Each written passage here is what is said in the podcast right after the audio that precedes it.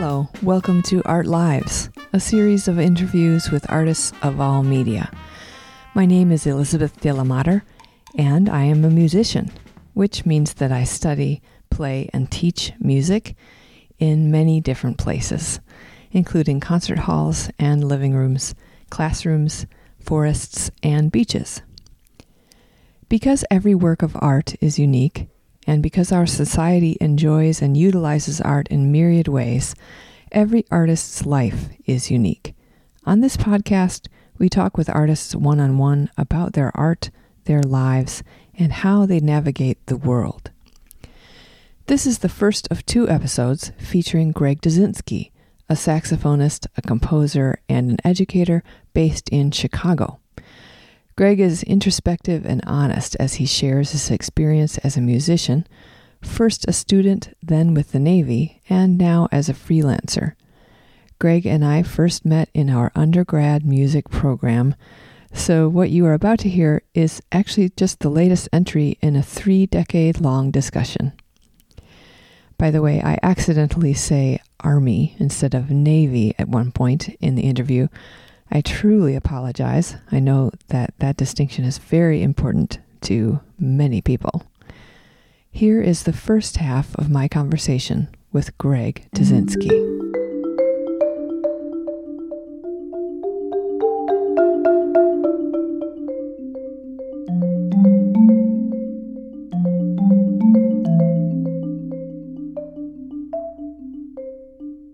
You were talking about um, the idea of becoming a part of your community. And I, I, was having a conversation with a friend of mine about this the other night.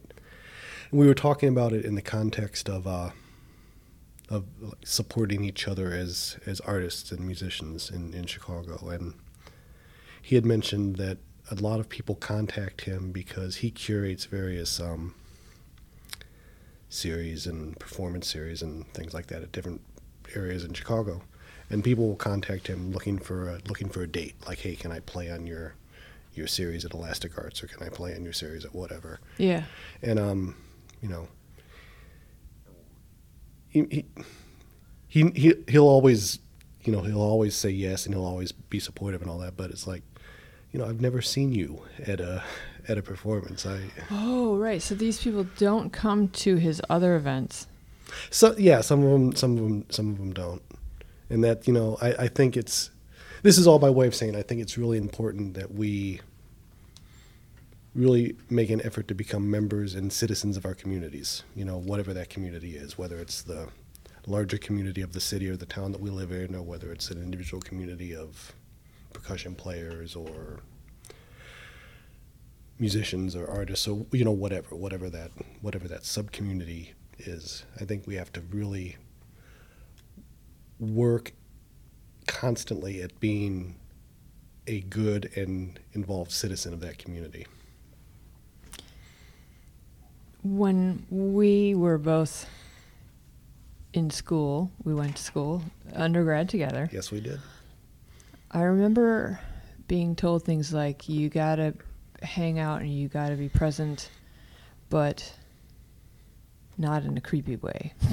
Right or if I, or maybe it wasn't said in that way, I remember thinking, well, what's the balance? And I didn't process it at the time as, uh, you, you got to want to be part of the community. Right. I remember instead thinking, well, this is just uh, learning to schmooze without schmoozing. Mm-hmm. It didn't. I didn't think as far or as, as thoroughly through, and maybe as humanely as you are. Well, it's it's not you know. It'd be very easy to pursue that as an what's the right word? Inauthentic or unauthentic? I don't know. In a I'm not a authentic. This is where I say I'm a drummer. a not authentic way of saying, okay, I'm solely hanging to uh, yeah to forward my own uh, career or my own aspirations. Yeah. But uh, I, I, think, as you say, I don't think that's right. I think you know it, on some sense, in some sense, and on some level, you have to want to be a part of the community, and you have to do it from a, from a place of just wanting to wanting to contribute and not wanting to um, consume. Right. And when I was really young, I just wanted to play and participate. Um, and I just wanted to be a part of it. And I think then maybe the training or maybe our, our necessary focus, uh, this the solo time that we must dedicate being alone, sometimes interferes. I think that's what happened with me. Then I forgot to maybe go back out to the scene for a while. You know, someday there's going to be data available. Um, if there's not already, I don't know, but I'm convinced that someday there will be data available that shows that people like us, um, people who for their for their craft, for the development of their work, have to be apart from a social situation, from other people, have to be have to pursue their work in solitude. Yeah. Um, there's going to be data that shows that that contributes to social anxiety, that contributes to um, not being able to relate to other humans in a normal way because anytime, I, and I think I'll bet you've had the same experience, just hanging out with other musicians. It can be awkward. it can be Yeah. really socially awkward sometimes. Yeah. Because none of us know how to interact with each other because we're most comfortable by ourselves in a room, Yeah. locked away with our instrument. Or on stage. Sure. I'm fine if if a hundred people are on stage Yeah. and we're playing together. Yeah. But like sitting at the bar afterwards trying to have a drink and Ugh. just chat. It's I was, I was driving to a gig last night with a friend of mine, and uh, he, he, we're we're both very you know we're very good friends, and it's just we're driving along, and we're in the car, and it's like, "Want to put the Cubs game on? Yes, please."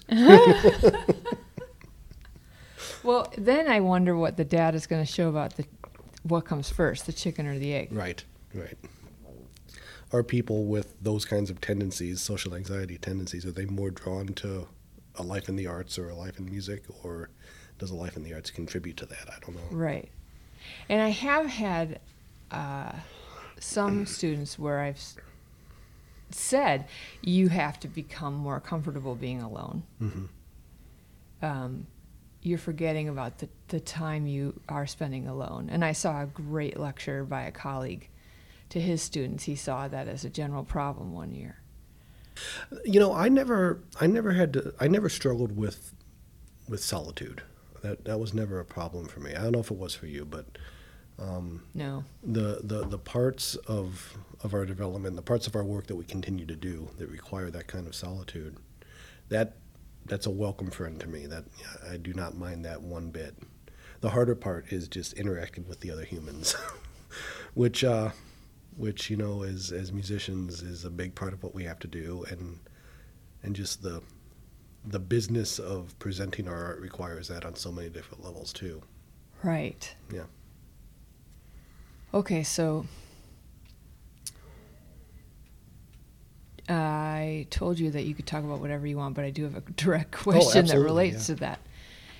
So, with all of that in mind, you last year moved to a new country, a country you'd lived in before, but a new country, a new city, and all of a sudden, uh, a new community, and you had to deal with new people. Mhm. Gross. because you did want to play with those people. Absolutely. Um, so, uh, you'd done it before, but did did you have new anxiety about it, or were you already prepared? Well, let me give a little context about that first. Just Okay. um, uh, the, for 23 years, up until actually like almost a year ago today, it's very very close to being a year. Um, sorry, okay, closer. For 23 years, I was a, uh, a saxophonist with the uh, with the Navy Music Program, the U.S. Navy Music Program, and I was I traveled all over the world as a as a saxophone player, and later as more of an administrator in that in that in that organization. And the the reality of that job was motion, constant movement. Every two or three years, you're moving to a new place. You're inserting yourself into a new community. You're meeting new people. Which, Yeah. When when uh, I guess when you ask, was is that something I had thought about or prepared for? That that piece of that life kind of prepares you for that. The Right. Of just having to pull up your roots, move to a new place, set down roots again, establish new contacts, establish new relationships. That was something that I was used to. Um, but the big change that um, you're speaking about last year was I left that life. I left that community. I left that that uh, that infrastructure that surrounds that. And in the Navy or in service bands or there there are probably lots of organizations that you could draw this parallel to, but there's a built-in infrastructure around it. Yes.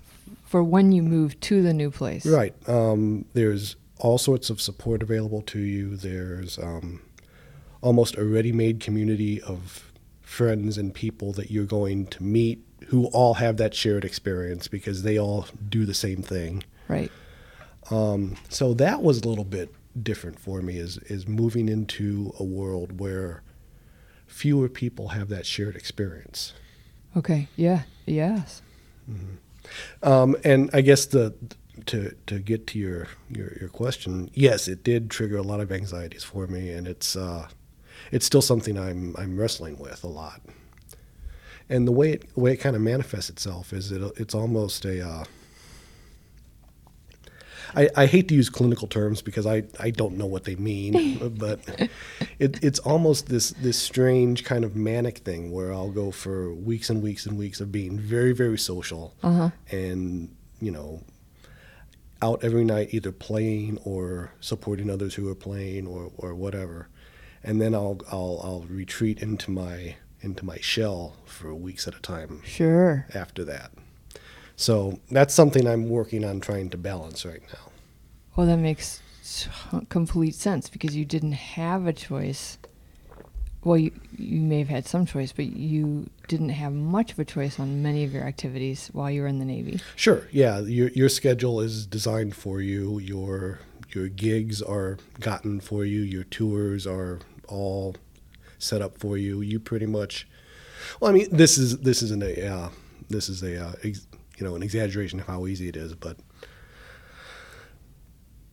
there's Yeah. a there's an aspect where you pretty much just have to show up, look at the call board, and say, okay, this is what I'm doing tomorrow, and there's nothing else you have to do to uh, facilitate that job happening. Right. Whereas, uh, you know, as we know in the in the world that I'm living in now, in the world that you've lived in, you know, your whole life, you as the artist to present your work, you have to do everything. You have to make the contacts with the venue. You have to make all the logistical arrangements for your colleagues. All those things that you have to do. Just the the project you're doing with this podcast, the logistics you have to handle. You know, it, it's it's a lot. True.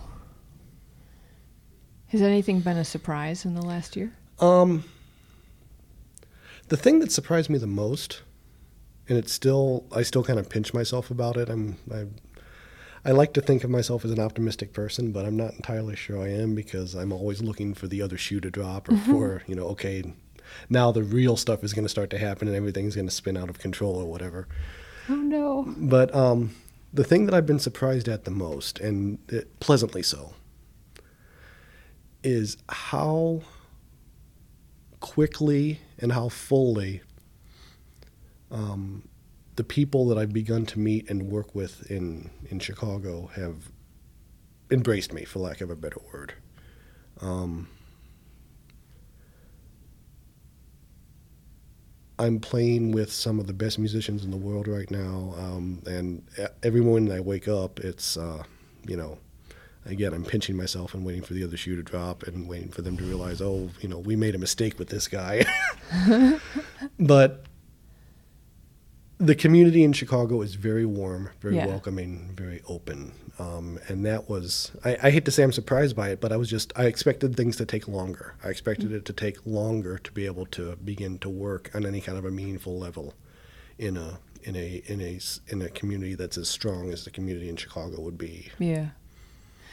Well, that's, I mean, that's pretty awesome.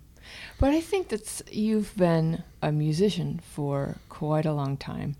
And you, I mean, you talk about the Army as just pointing you towards that direction and, and you just doing it like a good soldier. But you always had side projects, Yes, and you uh, did your own album while you were in the Navy. that's right. Uh, you also went back to school, to graduate school.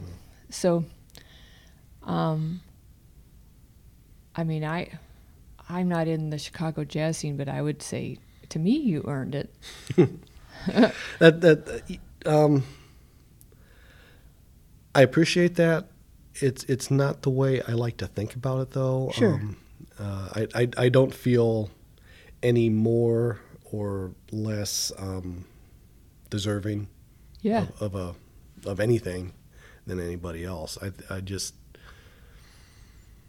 Do you think what the way you're feeling is a little um, healthy, or do you think it's maybe uh, bordering on imposter syndrome that some of some other people I won't mention myself have at times? Um, I, I suspect there's a good bit of it there, and I think Yeah. if you were to talk to uh, an old therapist of mine, she would tell you that there's a lot of it there. um, yeah, I, I, I think that that's I think that's a part of it, but I mean that's just that is a part of the way my brain works. Yeah. you know that's for better or for worse that noise and that inner dialogue that contributes to things like imposter syndrome and contributes to you know social anxiety and all the stuff that we're talking about. That's just that's that's part of my that's part of my my neurological makeup. And um, i can learn to deal with it i can learn to manage it and i can learn to live with it but i've kind i don't know maybe this is maybe this is premature of me to say but i've kind of given up on on trying to cure it. I don't think that Oh gosh, yeah, you know i don't think that that that that outcome exists. I think it's just something we we learn to accept that that this is part of us and it's only part of us. It's just this one little thing that makes up the what's the word the gestalt of mm-hmm. of all of everything that we are. So, how do you manage it? Meditation helps a lot Yeah, Yeah, um, uh, I think before we before we clicked on, we were talking about something, and you had mentioned it was a very Buddhist way to look at things. Um, I'm uncomfortable calling myself a Buddhist. I, I, I, just because there are so many cultural things that go along with with making a declaration like that. yeah, Um, but but um, I maintain a meditation practice pretty regularly that helps a lot with things like that. And I talked to some people, both um, sort of in the clinical world and in the I don't know what you would call it, the spiritual world maybe, hmm who uh, who have shared some ideas and shared some thoughts about what what has worked for them. yeah. And I'm trying to adopt those things, and it's helped a lot. It's helped a lot. You're also very disciplined with your music. Yeah, and you know, music and practice for me as is as much a meditation as sitting on a cushion for you know forty minutes a, a day. Mhm. Um, I think I want to say it's the saxophonist Chris Potter, but I'm not sure about that.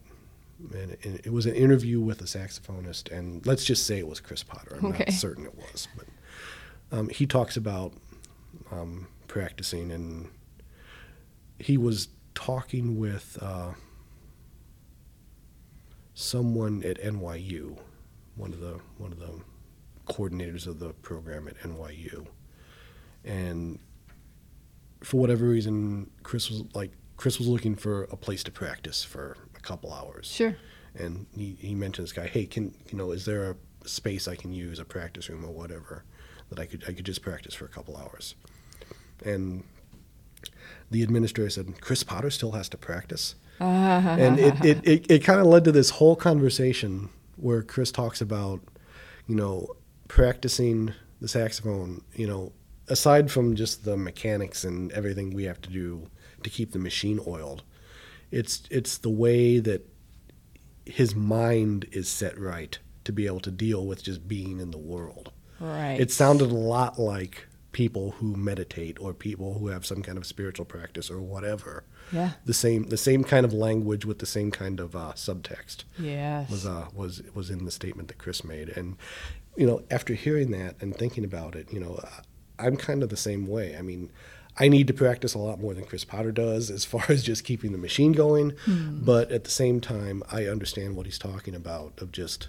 just the the act of of practicing is it's a meditation for me. It helps quiet things. It helps me just deal with the world in a better way. And when I don't do it for, you know, a block of time, I really begin to feel it. Not only in just, you know, stiffness or execution, but just in the way that I'm the way that I move through life is different when I'm not practicing. Uh huh. Yeah. You're married. Yes. Does uh, I mean i I'm sure you probably talked about this, but with your wife, but does she notice it if without you talking about it? If you if you two are traveling and you haven't practiced, does I she- I suspect she does. Um, we there's so much between Stephanie and I. Stephanie's my wife that uh, is at this point in our relationship it's just become nonverbal. yeah. But I, I do remember I do remember one one incident that happened. This was a number of years ago. It's when we were living in Italy for the first time while I was still in the uh, in the Navy band, and the band in Italy that I was in, it was primarily a touring group. Right. Um, we would it was at that time it was a, a big band a jazz ensemble that would just essentially tour throughout throughout Europe and North Africa, um, doing what the easiest way to describe it would be like USO shows. And there was a period of time that because of some some unrest that was going on at, at a couple different places in Europe, I think it was like in, in, in Kosovo and, and Bosnia at the time, there was some stuff happening that curtailed a lot of our touring, that curtailed a lot of our ability to go out and do the things that we would typically be doing. And um, I do remember Stephanie saying she noticed it then when I was when I was had gone from a point of, of being on the road a lot and playing a lot to just sort of sitting around and not doing anything. Yeah. He said it, it was a little bit harder to live with me for that, for that period of time. Uh, kind of taking the thinking of it as the. You familiar with the film Apocalypse Now?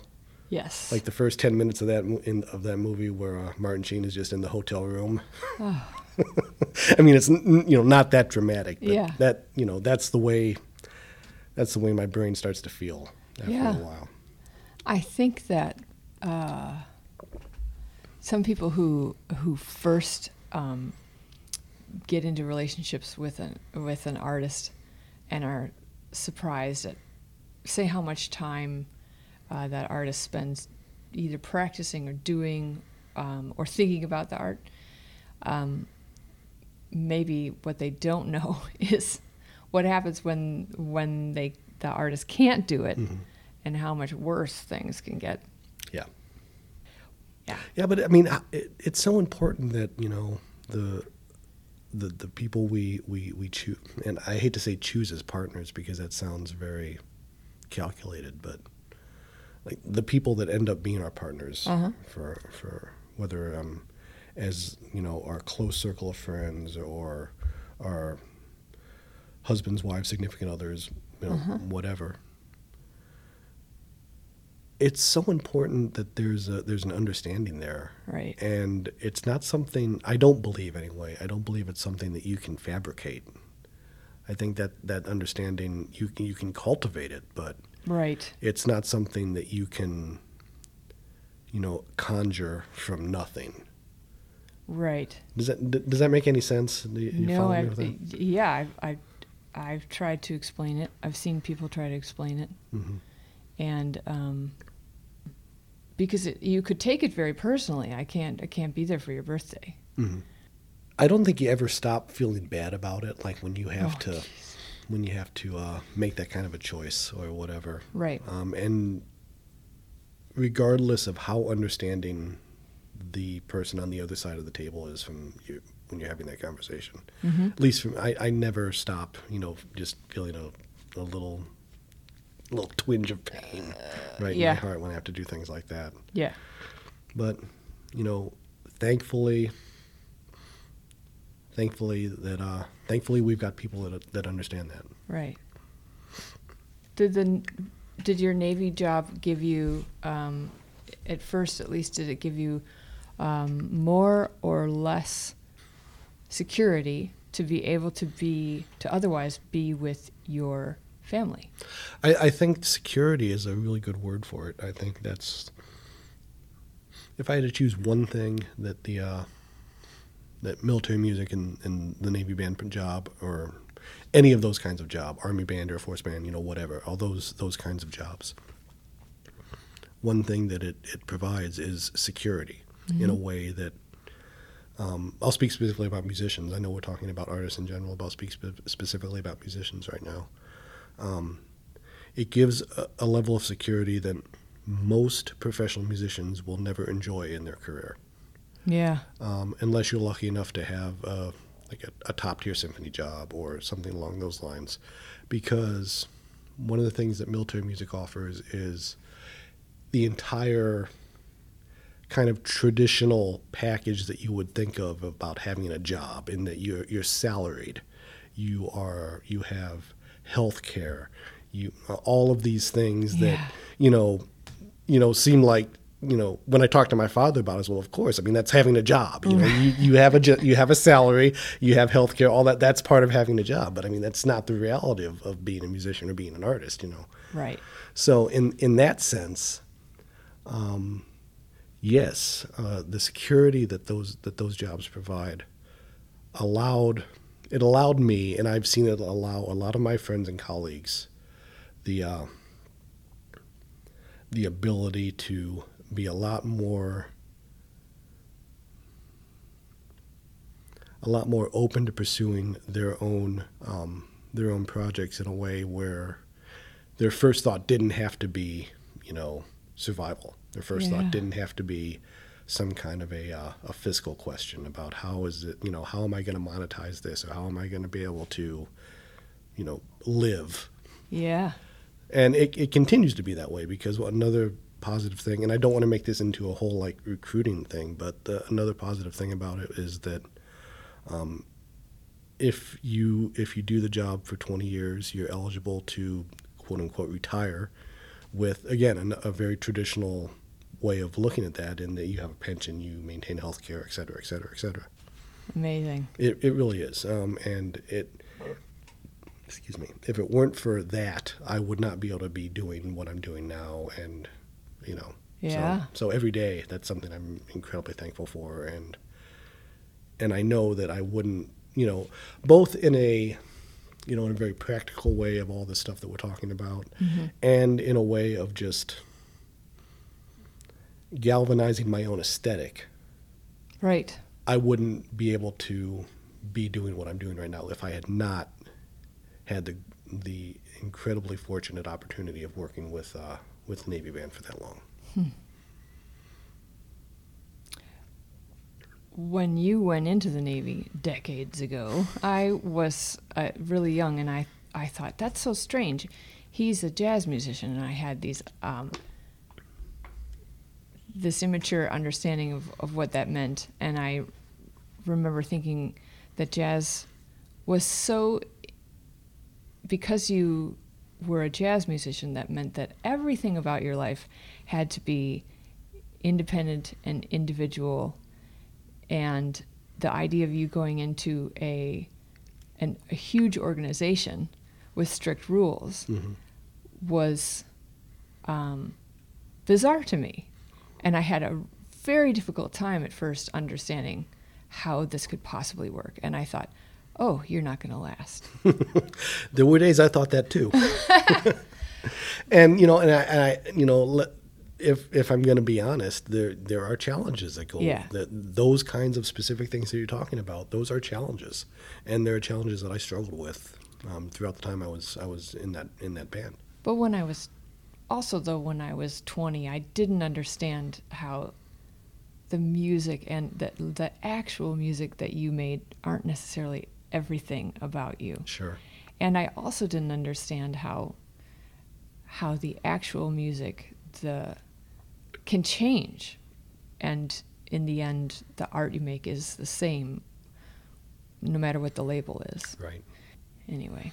And that that's the thing. I mean, if if we go through our whole lives, either you know, either talking about our artistic life or just our life, mm-hmm.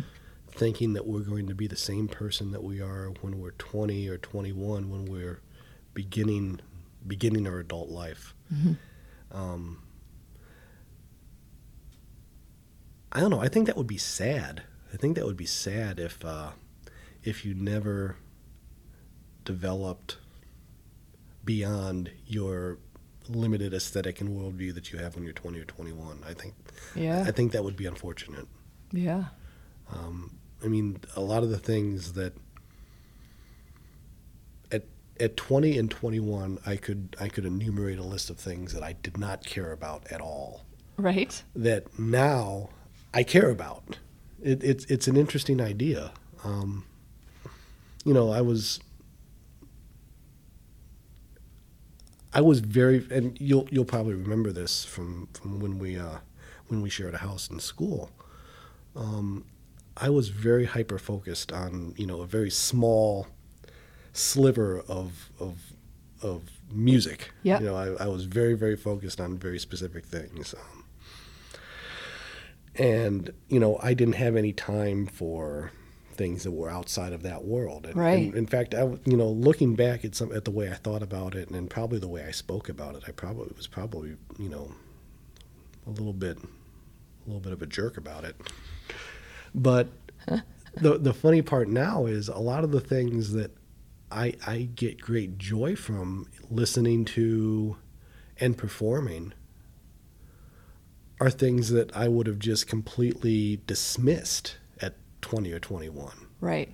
You know, it, it it's a funny thing because I, I, I think what we learn, and again, I don't want to speak for you or for anybody else, but I think I guess, I guess what I think I learned is that um, anything that takes you outside of your comfort zone has value Yeah. whether you know whether or not it's within a particular aesthetic that you that you um, claim to work in or that you want to limit yourself to or whatever. I, a perfect example is uh is jobbing. Jobbing. Can you explain that? Yeah, it, it, it it's a it's kind of a regional term that exists here. It's things like corporate gigs, wedding gigs, et cetera. You know, these the the types of things that you know are not maybe not as artistically fulfilling as as other things could be in what we do. They're very it's it's it's commerce. It's not art, I suppose. That, that's yeah. That's great. Yeah. Um, and you know, it's something that a lot of us do to you know varying extents, and you know, a lot of us you know kind of sometimes might roll our eyes at it a little bit or whatever. But here's the thing: if if I can keep myself in a, into in an objective place and think about okay, there's there's something on this particular date that's going to force me outside of my comfort zone artistically. Yeah. And it could be something as simple as I don't know, an articulation or something. I mean, like it can be like an incredibly minuscule thing, Okay. but there's going to be something that I can find in having to do this work that I can't do. Okay. And okay, so there's something that I can take from this this this gig that I might roll my eyes at, but at the same time, well, you're not you're not making it on, on this level, and that you're not you know playing that articulation correctly, or you're not playing this style exactly right, or you know you're not playing with the right with the right kind of timbre for this style of music or whatever, you know, Right. it'd be very easy to just blow that off and say, "Oh, it's just jobbing day; it doesn't matter." But at the same time, to really force yourself artistically out of your comfort zones, okay, I, you know, this is something I can't do, Yeah. and you know, how can I, how can I move to a point where I can do that? And I still struggle with it. You know, it's it's something I have to I have to remind myself of Yeah. a lot in those types of situations. Yeah. Otherwise, it's it's very easy to to just get dismissive of things like that. Right. I'll share one other story. It's kind of along these same lines, and this was a this is a something that happened when I was when I was in service. Um, we were doing, and it's really funny how closely service bands and jobbing bands mirror each other, and the kinds of things that they do, and the kinds of work that they do, and everything. But um, we were playing for something, and the, it was a it was a wind ensemble performance, and for whatever reason, we were doing pomp and circumstance. I think it was for like a military graduation ceremony or something like that. And it's the the the trio section of the Elgar where that we all know as the graduation song. Okay, and can I interrupt? Yes. I for anybody who has never played this piece, um, people who do play this piece have played it many, many, many times. Yes. And the the part I was playing at the time was it was nothing but the quarter notes. Just uh-huh. the motor. Yep. Bob, bob, bob, bob. And, you know, 15 minutes have gone by. It's just constantly over and over and over again. And, you know, I figured, you know, at that particular moment, it was it was a pretty important moment for me because this happened in real time as I was playing in, in this situation. Okay. It's like I could go one of two ways with this. I could get really, really dark. Uh-huh. Or I can say, all right, what can I learn from this? Yeah. You know, what can I learn? I'm, I'm here. I'm in this situation. I can't get up and leave. I, you know, th- no. this is what I'm doing.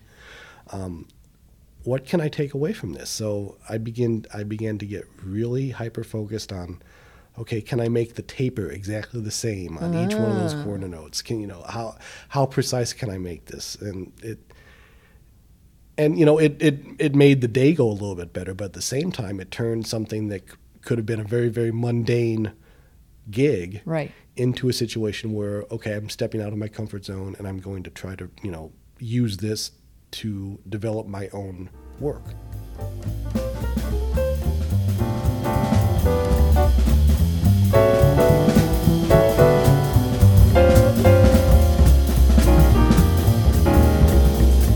You have been listening to the Art Lives podcast. Thanks to Greg Dudzienski for talking to me. The next episode of Art Lives will be the second part of my talk with Greg. You can find Greg's work online at gregorydudzienski.com, which is G R E G O R Y D U D Z I E N S K I.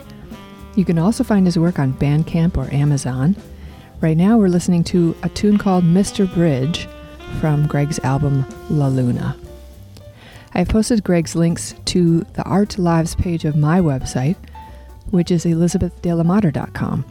While you're there, please subscribe to the RSS feed or go to Apple Podcasts and subscribe there. And please rate us also. That would be super helpful. My deep gratitude to Bill Salick and special thanks to composer Nicholas Myers for the use of the opening music. And thank you so much for listening to Art Lives.